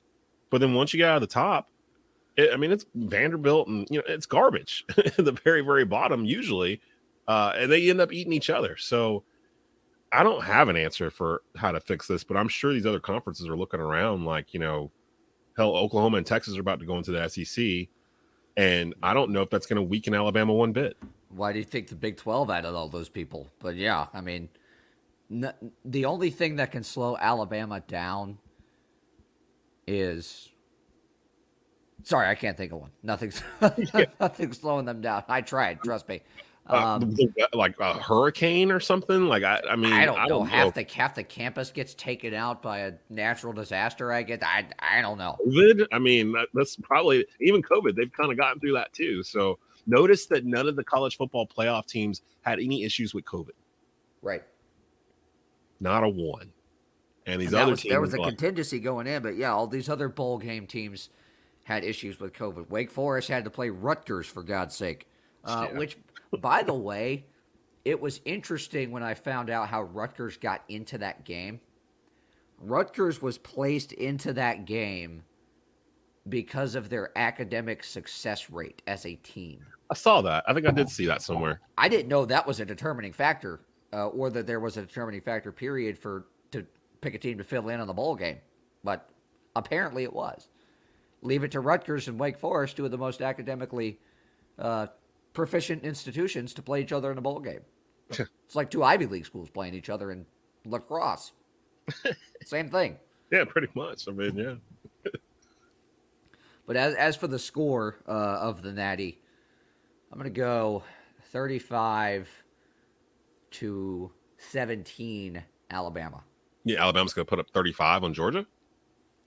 They did last time. That's true. That's true. It was a neutral spot. That's all. That's true. I mean, it wouldn't surprise me. it would not surprise me at this point if uh, on Tuesday morning we're sitting here looking at it like, dang, Alabama just did it again. Like it doesn't really even feel like out of the ordinary at this point. It's kind of almost expect. It's almost like LeBron James in the NBA Finals, except if Alabama's in the college football national championship, you kind of expect them to win. Well, LeBron is just like, ah, he might, he might not. It's kind of a 50-50 type thing here. But we do kind of expect to see him in June. You know what I mean? It's like one of those things where it, it feels weird if he's not playing in June. It'd feel weird if Alabama went in the national championship game. Yeah, absolutely. It would feel weird. Would I have loved to see Cincinnati there? Yeah, but it would have felt weird not to, and it's going to feel weird if Georgia, by some miracle of the imagination, is able to pull this off. Got to get in the break. When we come back, we will uh, dive into the association next here on the score. You are listening to the score with Brett Wiseman on TobaccoRoadSportsRadio.com. Blue Naples Pizzeria in Kernersville is now hiring. Come work for one of the best Italian restaurants in the Triad. Currently hiring dishwashers, cooks, front cashiers, and more. Great hours, great pay. Give them a call at 336 993 7707 or stop by and inquire at 1519 Union Cross Road in Kernersville. Start working this week. Blue Naples Pizza. This is Donald Ware, host of Botch the Row. Happy 2022. We're talking the late and legendary Sam Jones, NFL and college football playoff.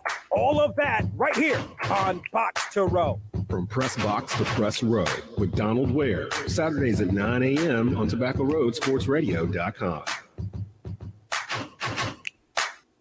Here at Tobacco Road Sports Radio, we ask the tough questions. Hey, you got any left-handed footballs? We're never afraid to tell you how we feel. Oh, we look like the damn bad news bears. We'll debate sports. We'll debate anything. Man, you lying. You ain't never met Martin Luther King. Not the way out of me. Yes, he did. No, he didn't. Yes, he did. No, he did not. No matter what, Tobacco Road Sports Radio has you covered. I'm gonna come right back at him. The soldiers. You're listening to Tobacco Road Sports Radio. Beamer Tire and Auto Repair, now with three locations across the Triad in High Point, Greensboro, and our new location in Kernersville. Beamer Tire and Auto offers full service auto repair, all tire brands, free alignment checks, oil changes, and more. In Kernersville, check out the no appointment needed Quick Lube shop. Check out their thousands of five star ratings via Google and Yelp. They care because they know that you can go anywhere. So try a shop with a beating heart, not a bottom line. Beamer Tire and Auto Repair. Visit us on Facebook or at beamertire.com. One stop number six, located at 2748 West Mountain Street in Kernersville, serving fresh fried chicken and our famous taters seven days a week from 6 a.m. to 10 p.m. It's the holidays, and what better way to feed your parties and gatherings than one stop chicken? Get the whole thing. Feeds eight people. 16 pieces of chicken, 30 taters, eight rolls, and eight sides of coleslaw or potato salad for only $34.79. Come see us at 2748 West Mountain Street in Kernersville. That's one stop, number six. Blue Naples Pizzeria in Kernersville is now hiring. Come work for one of the best Italian restaurants in the Triad. Currently hiring dishwashers, cooks, front cashiers, and more. Great hours, great pay. Give them a call at 336 993 7707 or stop by and inquire at 1519 Union Cross Road in Kernersville. Start working this week. Blue Naples Pizza. You are locked into Tobacco Road Sports Radio's TGIF lineup. Cause it's Friday, you ain't got no job, and you ain't got shit to do. I ain't set this up. I ain't know nothing about this. This is the most incredible thing I've ever seen. Damn it. Hey. You're welcome. Tobacco Road Welcome back to the score with Brett Wiseman here on Tobacco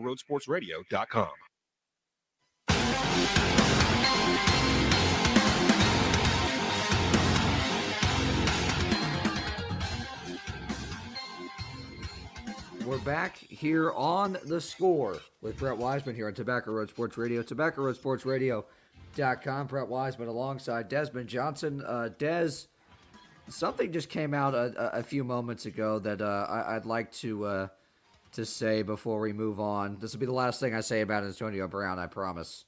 Uh, Brown, when asked oh. about he and Tom Brady's relationship, quote, Brown says Tom Brady is his friend because, quote, he needs me to play football.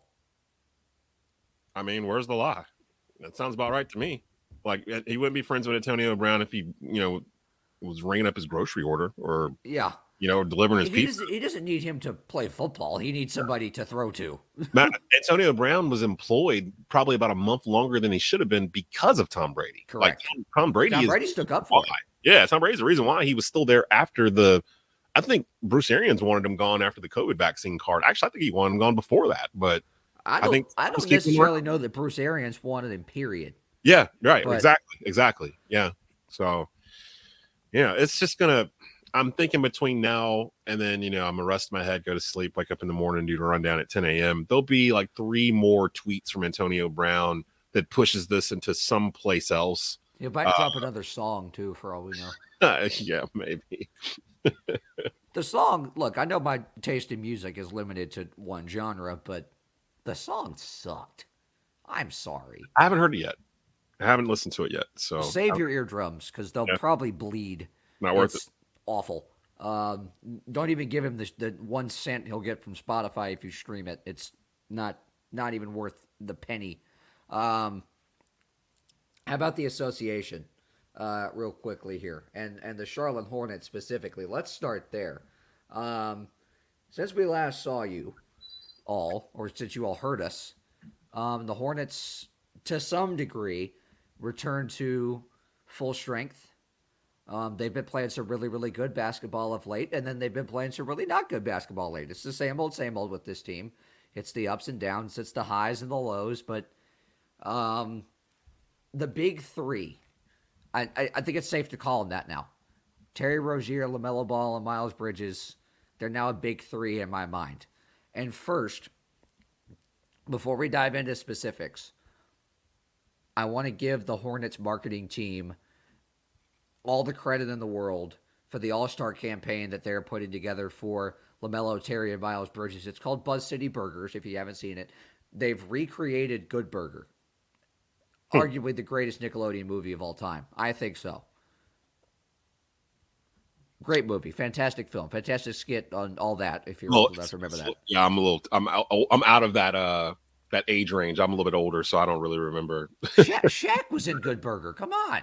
Ah, I mean, Shaq was in it. Sinbad was in it. Kenan, Kel.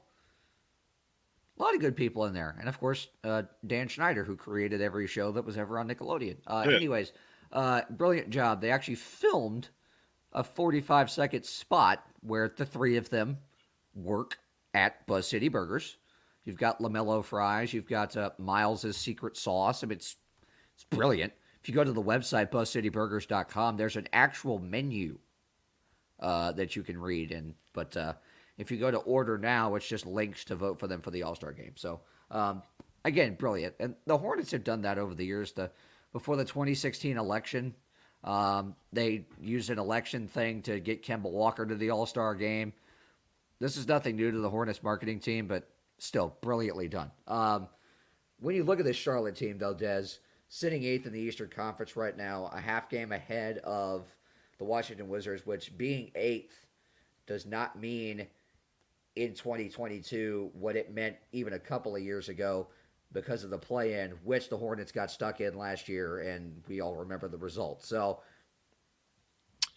they, I mean, people got to keep in mind the Hornets, if I'm not mistaken, eh, this was true up until the beginning of last week, I think. Uh, the Hornets had played more actual games than the other team in the NBA, and they had played more road games uh, than any other team in the NBA.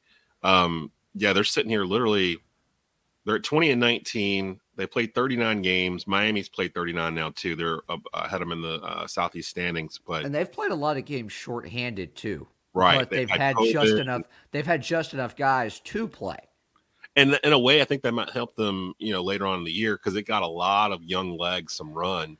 Look, uh, James, James. Bouknight, James Bouknight impressed the heck out of me. He and, Yeah. uh, and JT Thor both uh, in in one of those two games against Philly uh, back in in early December. Um, but again, Book Bouknight, get, get, Kai Jones looked really good when he played.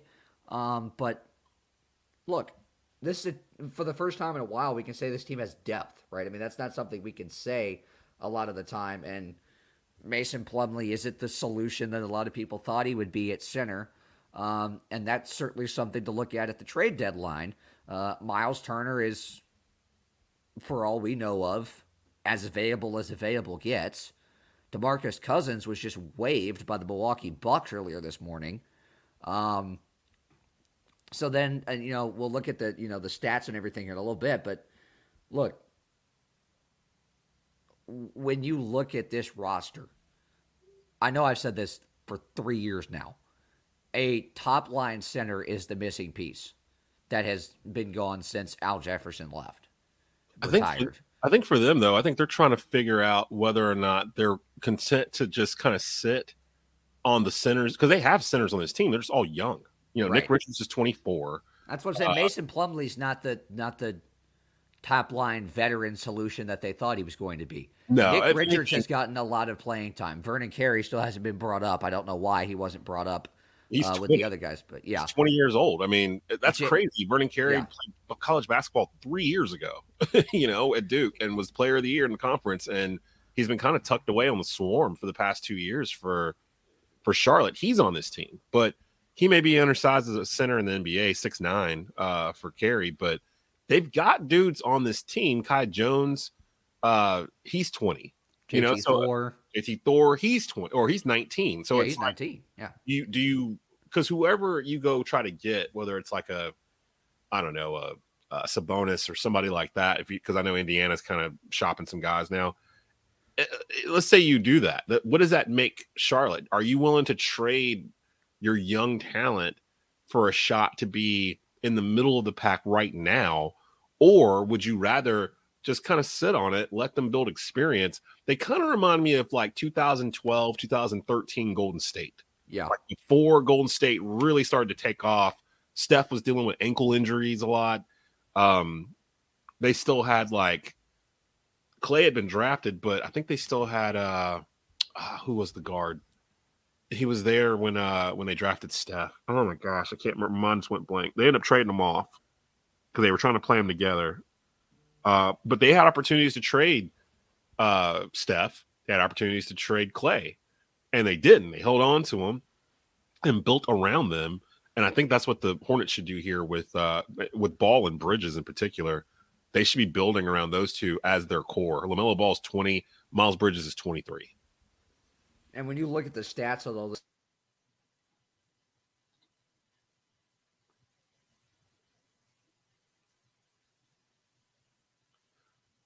I think we lost Brett here. Stand by.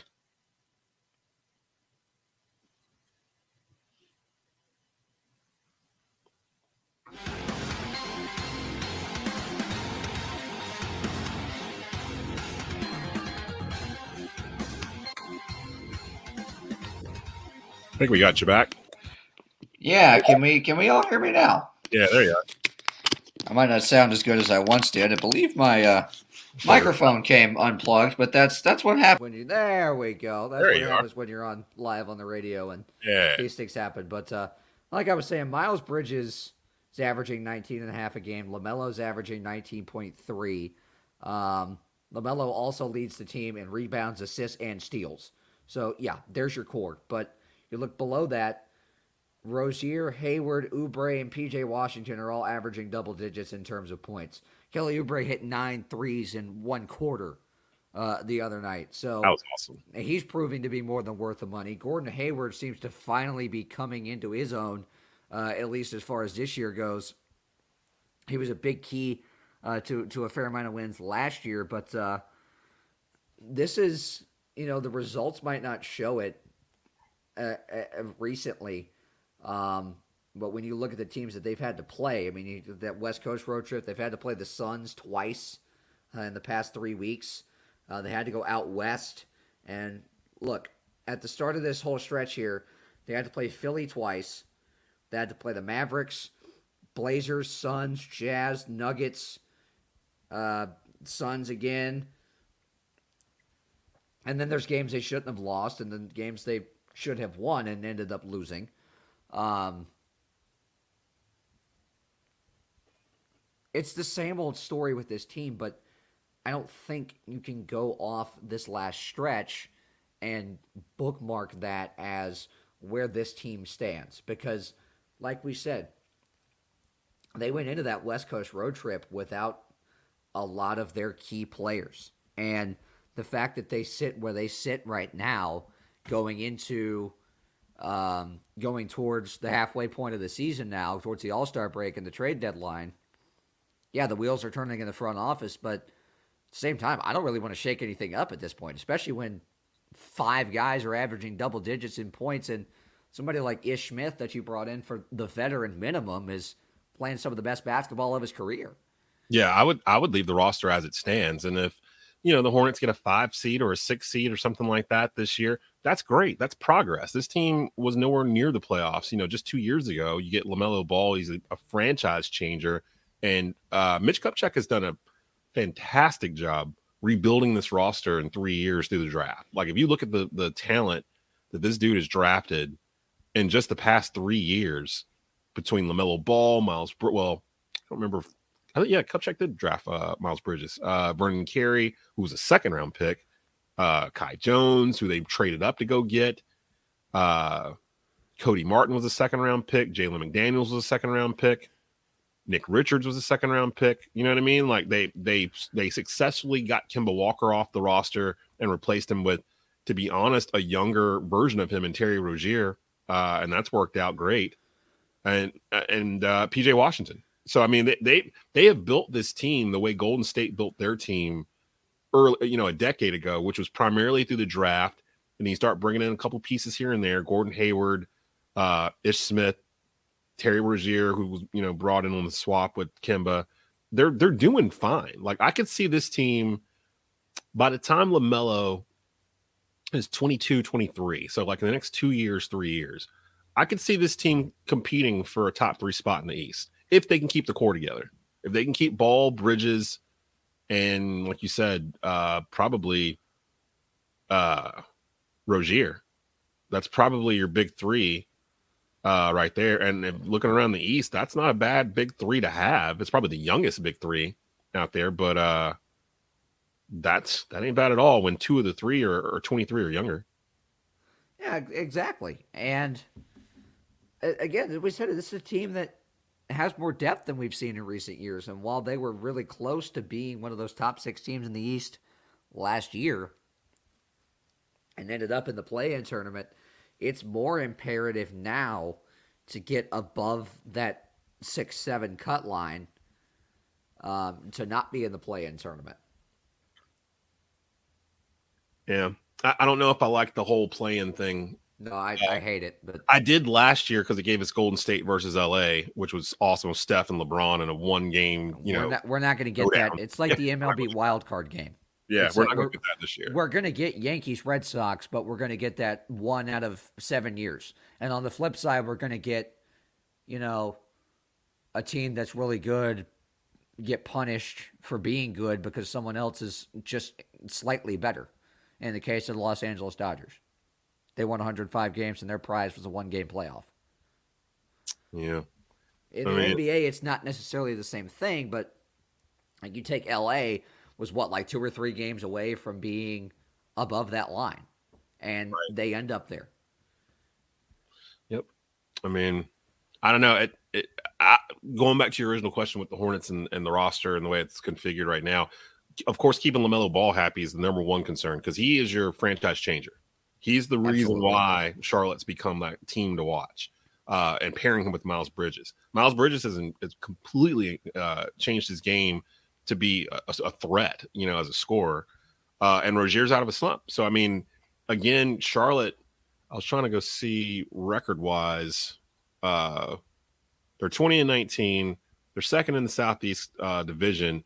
But I wanted to see how their record had broken down uh home and away, and I hadn't got to that part, but uh they've got a lot of home games coming up here in January. Uh and I think they can start to move up that playoff ladder because of it. Yeah, I, I absolutely agree with you. And as we said, it, it, it is imperative to get above that line 100% um, because of how we saw the plan uh, affect things for this team uh, last year. Let's look at the uh, the the league overall here while we have a minute. Um, and of course, the Western Conference is, is stacked as it always is. But um, look, Phoenix is, I think, better than they were a year ago. And they've proven that already. They had that really long win streak earlier on in the year. Golden State is back to their true form, and Klay Thompson potentially could be back on the floor uh, this weekend. Um, that's a huge add for them. Uh, Utah's back playing up to form, but I, I want to get to the Memphis Grizzlies because in that game against LA uh, a few days ago, or I believe it was last week, Ja Morant went toe to toe with LeBron James in terms of scoring, in terms of carrying his team. And the question had been asked okay, Ja Morant is there. We know he's playing good, but has he like arrived as Luka Doncic arrived a year or two ago? Has he arrived like Devin Booker arrived? He's here. He's arrived. Yeah. Yeah, he's here. It's crazy too because it's like you kind of forget that you know he's in the same draft as Zion Williamson. Like he he wasn't picked to be that dude out of the draft Zion was supposed to be, and it's almost like Zion's become an afterthought, and Ja Morant's kind of stepped into that role as you know I'm the dude out of this draft, and he may very well be because I you know I've been on record with uh my thoughts about Zion and his weight and everything else, and I don't even know if they're going if he's going to play this year. Uh, there's kind of no reason to bring him back with uh, the Pelicans. They're 14 and 25. They're in, you know, the 13th slot in the West. There's no way they're going to contend for a, a spot. So why put extra strain on those legs? But with Ja Morant, man, he's doing stuff uh, that we have never really seen from a guy his size. And it's crazy that Morant and Zion both played on the same AAU team as kids. It's nuts. And, you know, like you said it, you don't need to risk that with Zion, but I have a hard time believing that Ja Morant shouldn't be in the discussion for a, a top five player in this league. Ooh, that's hmm. Top five? I don't know about top five. I would five. say at the bottom, bottom of the top five, maybe like top six. I, I, what I'm getting at is a lot of things I see from people, and of course, I'm more in tune to hockey than I am to the NBA. But what I see from a lot of people is that, and it's part of the fact that the Grizzlies are a small market team. Um, LaMelo has only gotten to his public stature really because of who he was before that in terms of notoriety. Uh, people only knew Ja Morant as, oh my God, he's from a no name school. Yeah. Well, other, he other little- than he that, you know, had a little run in the tournament. That's kind of what put uh, his name out there, and then the Association Design or whatever, you know, that team. People kind of start seeing him who he was then. But I didn't really. He didn't really come to focus for me until the the uh, March Madness run. They had a little run there. Um, and other than Zion, that draft. Actually, I take that back. That was a pretty strong draft. It yeah, was a RJ good Barrett draft. in there, and yeah, Cam Reddish was in there. Um, yeah, Cam Johnson came out of that draft. Yeah, that was that was a pretty strong draft. Um, so yeah, I, I mean, I don't know if I could put him in top five. Like right off the top of my head, I'm thinking Steph, Durant, Giannis, the Joker. right. Hard? Nah, I wouldn't put hard. LeBron. LeBron is still top five. I'd say Morant's at least in in the discussion 10. for for Maybe top, top ten. 10. Yeah. Yeah, maybe I, I could. I, and what, maybe I- what I've seen is that he it's the it's the he hasn't arrived argument, but he's there. Well, he's got to do something in the postseason. That that's what'll separate. he hasn't got the opportunity yet. I- Yeah. this year I think he does because they actually have a team around him to be competitive all year, and they sit fourth in the West right now. Even if they fall down to six, as long as they stay above that six seven cut line and stay out of the play in, I think they, they got a real opportunity to to do some some really special stuff. Uh, one more thing uh, before we break one more time here. Um, when you look back at the East, Chicago is not necessarily better than we thought they would be. I think we had a feeling they'd be this good, but I think we also had a feeling that the Knicks were going to be out to prove last year wasn't a fluke. And while last night was one of the best games I've watched in a while in terms of just entertainment value, the Garden was rocking. Evan Fournier, I don't know, lit himself up with lighter fluid at halftime and had 40 some odd points, like 35 of which were in the second half. RJ Barrett banks in the game winner. Um, two historic franchises going like that toe to toe. And even though Boston is right below New York in terms of the standings, New York's 10th, Boston's 11th. Um, when you get down to below Atlanta, I think then you're going to see sellers. But this is a very crowded Eastern Conference as compared to the West, where we know really who the 10 best teams are, and that ends with San Antonio. There's teams below that 10 spot, two, potentially three, if Indiana figures it out, uh, that could make things interesting. Yeah, uh, it's funny. The Wizards, the Knicks, they all started out like red hot at the beginning the of the Wizards season. were Especially the best. yeah. The Hornets beat the Wizards and the Warriors in back-to-back games, who at the time were the two best teams in their respective conferences. and they've both fallen back down to earth. Uh, I, I really looking at the Eastern Conference. I kind of look at it like the cutoff is the eight with the Hornets because after that you get to, I mean, the Wizards. Yeah, they got Bradley Beal and a couple of spare parts from the the Houston trade uh, Right. a year ago, but I don't see them really causing a, a ruckus in the East. The Knicks, I, I could see the Knicks going a little bit of a run and move up like they're, I kind of put them where Charlotte is in terms of them being a young team trying to figure out what they are, uh, and they're going to get some lumps as they go. The team that stands out to me like a sore thumb is Cleveland. Like Cleveland isn't supposed to be here, but Cleveland's trotting out like three seven footers like in their starting lineup, and like they're just kind of they're playing old school Carolina Tar Heel basketball, where they're just like playing volleyball with the with the basketball pretty much. And uh teams got used to spreading out and everybody at the three point line and stuff. I'm old school. Like I'd rather take the five footer any day of the week. I'd rather ha- see a dunk than a 40 foot three point shot. And with uh, Cleveland, I'm just kind of sitting back and seeing what they're doing because Collin Sexton, if I'm not mistaken, he's out for the year, isn't he? He is. He's done for the year. Yeah, and they're doing this. I mean, they're in sixth seed. They're 21 and 17. Uh, they they're six and four in their last 10 games.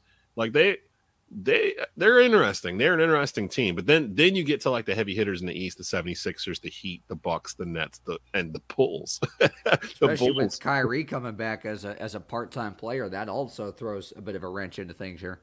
I don't like that. I don't Really? think gonna, yeah, I don't think that's going to benefit Brooklyn at all. Uh if anything, I think it might it might hurt them because You think it Most- throws off the chemistry a little bit? a little bit because I mean, if you're only going to have them on the road games. Uh, like, what does that do? Like, you can't really game plan for to have him when series time comes around, other than maybe two or three games at that, and that's just really hard. You work a whole year, 82 plus games to build continuity, and now you're going to start sprinkling in a little Kyrie Irving on top of it. Uh, maybe it's because I'm the type where I'm looking at Kyrie like, dude, just go get the shot. You know what I mean? Like, just go get it. Like, it's it's a work requirement. Go get your shot. If you want to be an NBA player, go get your shot. I get it. Personal preference, blah blah blah. Well, it's the personal preference of the Brooklyn Nets to not pay you.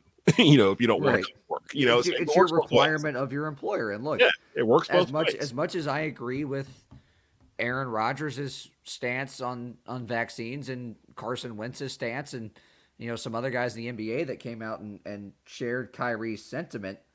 Um, in Kyrie's case, unlike the other guys that have spoken out, the state in which he plays and is employed has a vaccine mandate. It's what you And- have to do. and it's not going to get le- like lesser or anything. I mean, Yes, the if, if anything, it, yeah, if anything, it's more so now. Uh-huh. And look, it's again, I'm all for having your own opinion on it, but your employer requires it. You want to keep your job, you get the shot. Um, But they're but- blowing back against that though by letting Right. them play. You know, like so it's almost like they're he's going to get away with basically being a part-time NBA player because the the Nets are running out of people to to, to play because of COVID. So it's Right. like it, I don't know. It's like you and, almost, and let, let me say this, and and uh, well, we'll we'll actually get to that in in the next segment. Um, as far as the views go, um, the story. I don't think we've ever talked about tennis once on this show, but there's a storyline developing before we go to break um, that I want to touch on.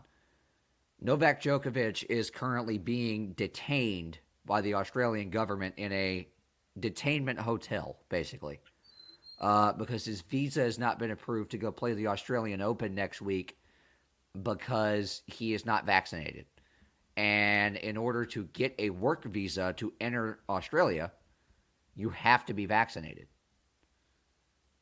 Huh.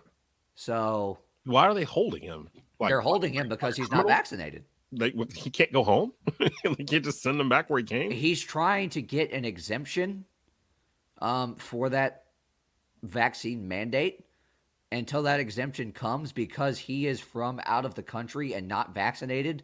And Australia is probably the strictest country when it comes to COVID, um, has been since this all began. He can't leave his hotel room, period. Wow. He's and he's being detained by the government. So throw that on top of there. Uh, when we come back, uh, yeah, let, let's do some hockey. You are listening to the score with Brett Wiseman on TobaccoRoadSportsRadio.com. Blue Naples Pizzeria in Kernersville is now hiring. Come work for one of the best Italian restaurants in the Triad. Currently hiring dishwashers, cooks, front cashiers, and more. Great hours, great pay. Give them a call at 336 993 7707 or stop by and inquire at 1519 Union Cross Road in Kernersville. Start working this week. Blue Naples Pizza. Looking to change things up a little? Visit Salon Resi. Located at 765 East Bluemont Road, Suite 200 in Mount Airy, Salon Resi is the newest high end full service salon and spa in the Triad. Salon Resi Spa includes massages and skincare. Get a full highlight treatment, shampoo and style, color and retouch, and much, much more. Salon Resi, where passion and creativity meet. 765 East Bluemont Road, Suite 200 in Mount Airy.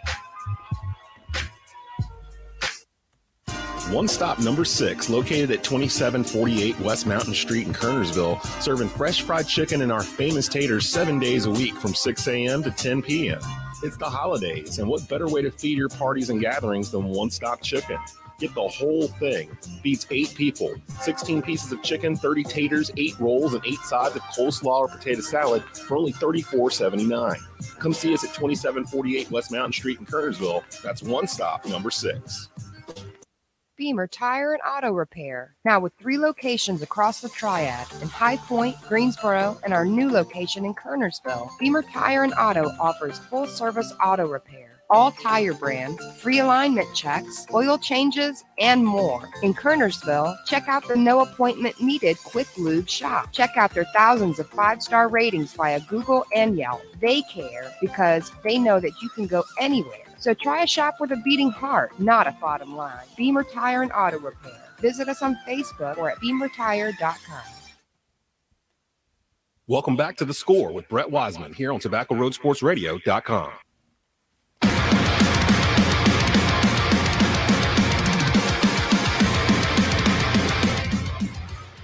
Back here on the score with Brett Wiseman. Uh, thanks to Like Moths to Flames uh, for bringing us back there. Uh, they have an upcoming show uh, here in North Carolina.